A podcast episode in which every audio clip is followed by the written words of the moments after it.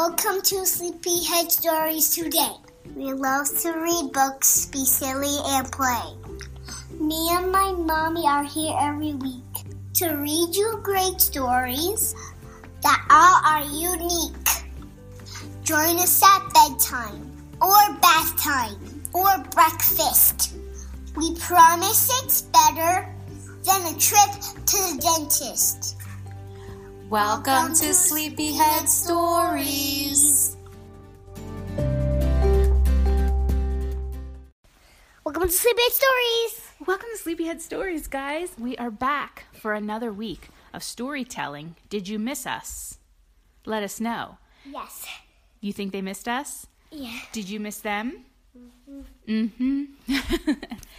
Guys, before we start today, book number eight in the Peter Rabbit series, The Tale of Tom Kitten, I thought it was important that we talk a bit about the author, Beatrix Potter, who I mention her pretty much in every episode. She's the author of all these books, but it's important that we talk about who she was, I think, uh, because she created this world that we all love.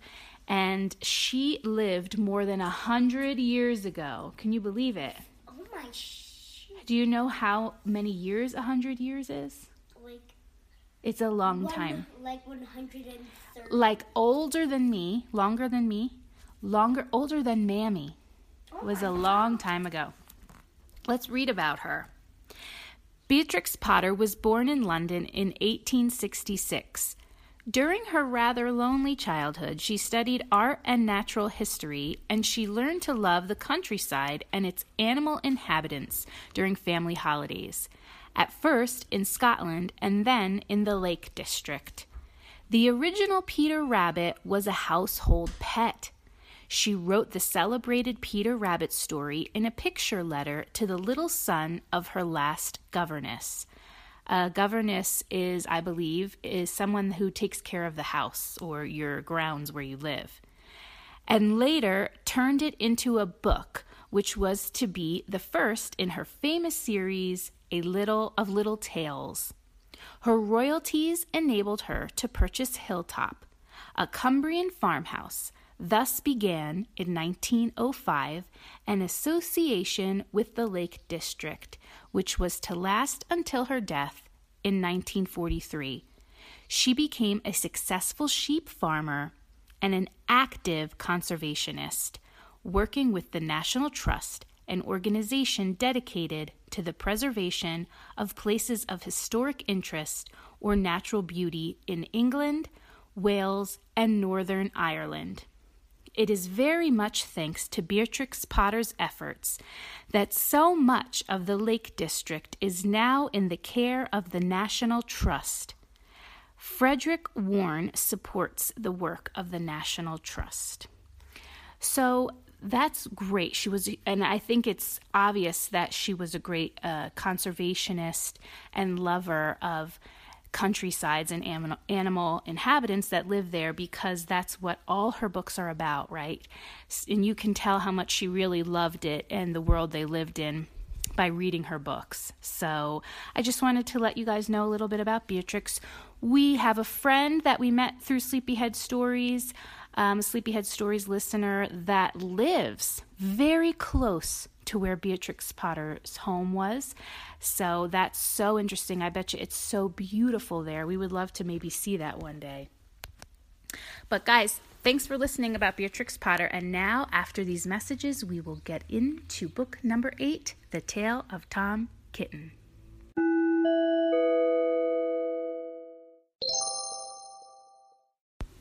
All right, guys, here we go. The Tale of Tom Kitten. Inside it says, dedicated to all pickles, especially to those that get upon my garden wall.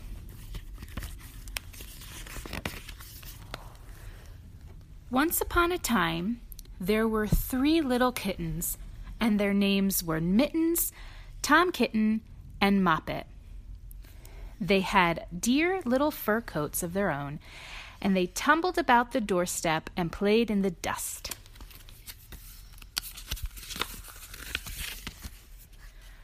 But one day, their mother, Mrs. Tabitha Twitchit, expected friends to tea, so she fetched the kittens indoors to wash and dress them before the fine company arrived. First, she scrubbed their faces. This one here is Moppet. Mop. Moppet, that's its name, Moppet, his name. Then she brushed their fur. This one is Mittens. Then she combed their tails and whiskers. Now, this one here is Tom Kitten. Tom was very naughty and he scratched.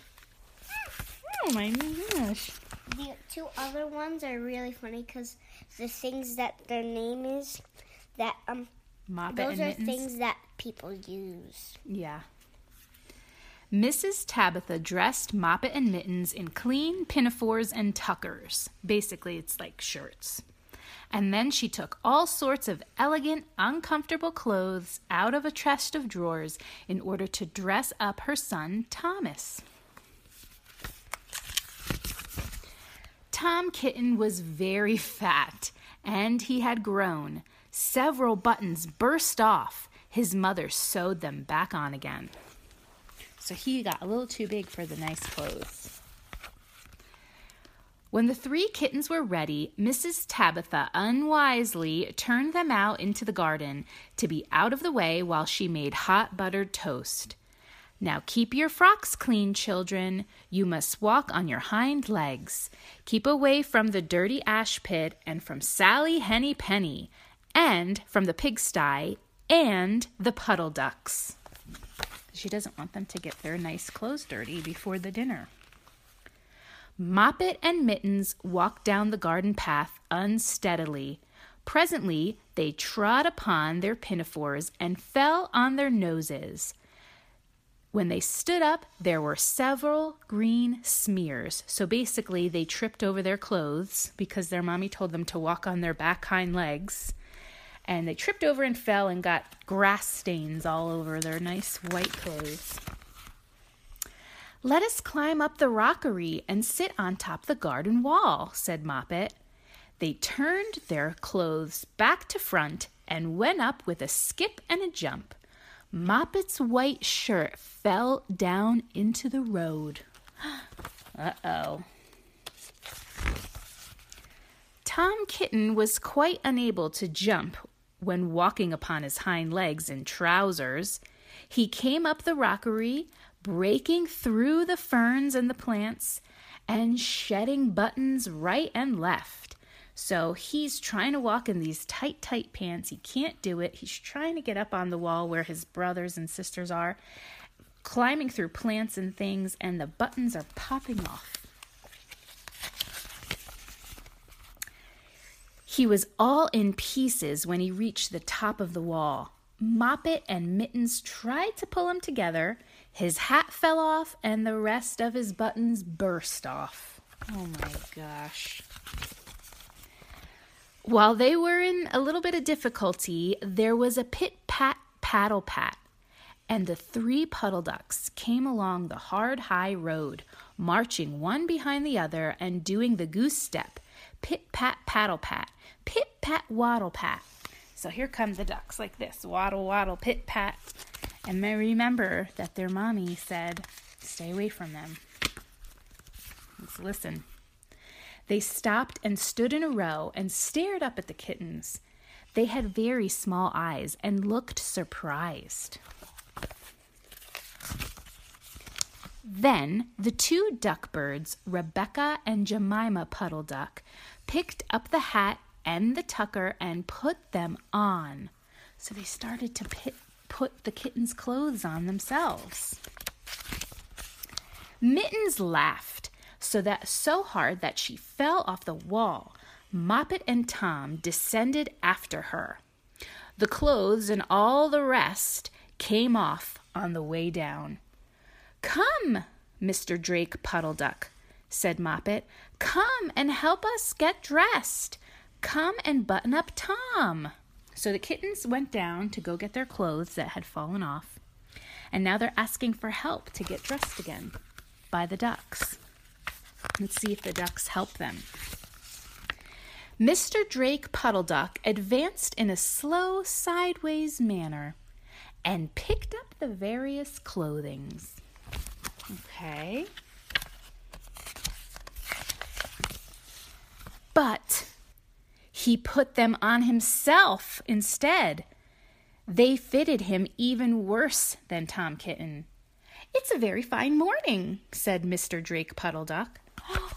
He started to steal the clothes. And he and Jemima and Rebecca Puddle Duck set off up the road, keeping step, pit pat paddle pat, pit pat waddle pat. Look at them, they stole the kitten's clothes. Then Tabitha Twitchit, the kitten's mother, came down the garden and found her kittens on the wall with no clothes on. She pulled them off the wall and took them back to the house. My friends will arrive soon in a minute, and you are not fit to be seen. I am so mad, said Mrs. Tabitha Twitchit. Uh-oh.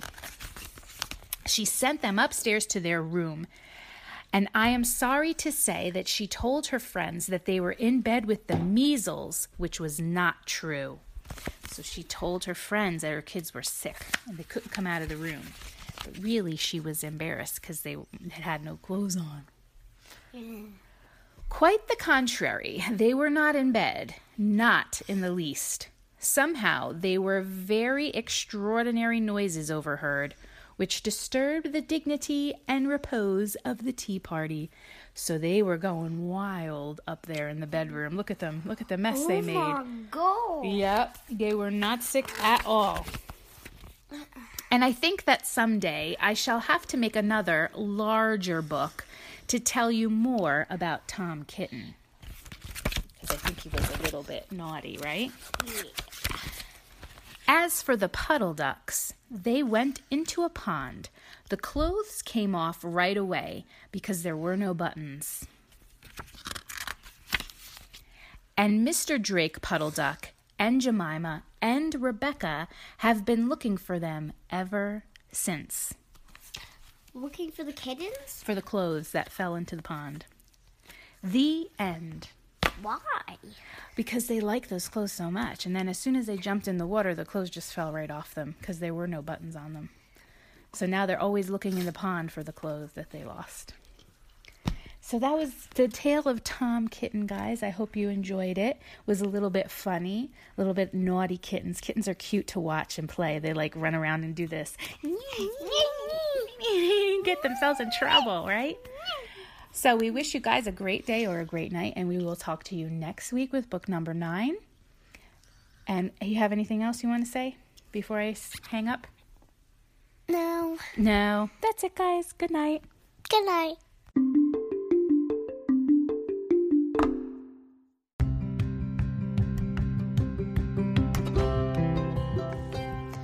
Thank you for listening to this episode of Sleepyhead Stories. And if you're new here, welcome. We're so glad to have you. We read a new children's book each week that's released on a Sunday. So please subscribe and you can join in on the fun each week. Big news to share, guys. Sleepyhead Stories now has our own YouTube channel.